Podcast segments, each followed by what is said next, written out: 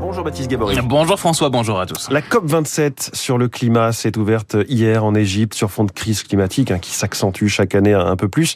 Pourtant, tout n'est pas perdu, Baptiste. Inondation terrible au Pakistan, c'est vrai, record de température battu mois après mois, année après année, canicule, sécheresse et incendie en France euh, cet été, c'est vrai aussi. Le secrétaire général de l'ONU parle de chaos climatique. Pourtant, du chemin a été parcouru. Laurent Bopp est climatologue, chercheur au CNRS. Les émissions continuent à augmenter, mais elles augmentent beaucoup moins vite que la vitesse à laquelle elles augmentaient il y a un certain nombre d'années. En particulier dans la décennie 2000-2010, hein, les émissions de CO2 augmentaient de, près de 3% par an. Et aujourd'hui, on est sur un, un taux d'augmentation qui est nettement plus faible, hein, de l'ordre d'un pour cent par an. Ça, c'est le signe qu'un certain nombre des politiques climatiques en place commencent à avoir des effets. Si bien que les scénarios d'un réchauffement de plus 4, plus 5, plus 6 degrés à la fin du siècle euh, évoqués il y a encore quelques années sont aujourd'hui très improbables. C'est des scénarios qu'on appelait business as usual. Donc c'était les scénarios qui paraissaient peut-être les plus probables. Ils correspondaient à la prolongation des, des trajectoires d'augmentation des émissions qu'on connaissait il y a quelques années. Euh, et aujourd'hui, on n'est plus sur ces trajectoires-là. Et donc le réchauffement vers lequel on va si en gros rien ne bouge et que les politiques climatiques déjà en place continuent à être euh, poursuivies, c'est plus 4, 5 ou 6 degrés,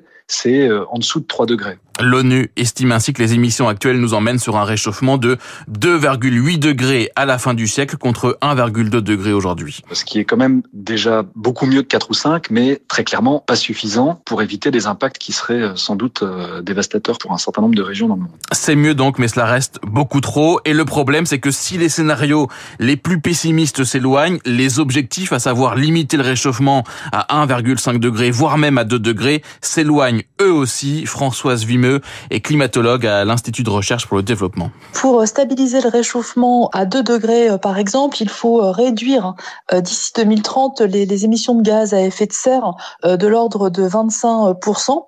Et donc là, la fenêtre hein, pour réaliser ces, ces réductions d'émissions eh bien, se referme quasiment mois après mois. Donc il n'est pas trop tard, mais en fait, il faut vraiment que l'action soit réalisée maintenant et non pas demain et la fenêtre pour limiter à 1,5 degré se referme encore plus vite. Les climatologues ont calculé la quantité de CO2 restant à émettre avant de franchir cette barre, ce qu'ils appellent le budget carbone. Ce budget s'épuise très rapidement. Roland Seyferian est climatologue au Centre national de recherche météorologique. Donc aujourd'hui, les estimations non officielles euh, nous situent à 300 000 milliards de tonnes de CO2 de reste à émettre. Donc 300 gigatonnes de CO2 et on en émet aujourd'hui aux alentours de 40 gigatonnes par an. Donc on a assez rapidement fait le, le calcul et, et donc c'est euh, moins d'une dizaine d'années euh, au rythme actuel. Quoi. Il faut donc accélérer, chercher à tout prix à stabiliser le climat, hein, même si les 1,5 degrés sont dépassés. La bonne nouvelle,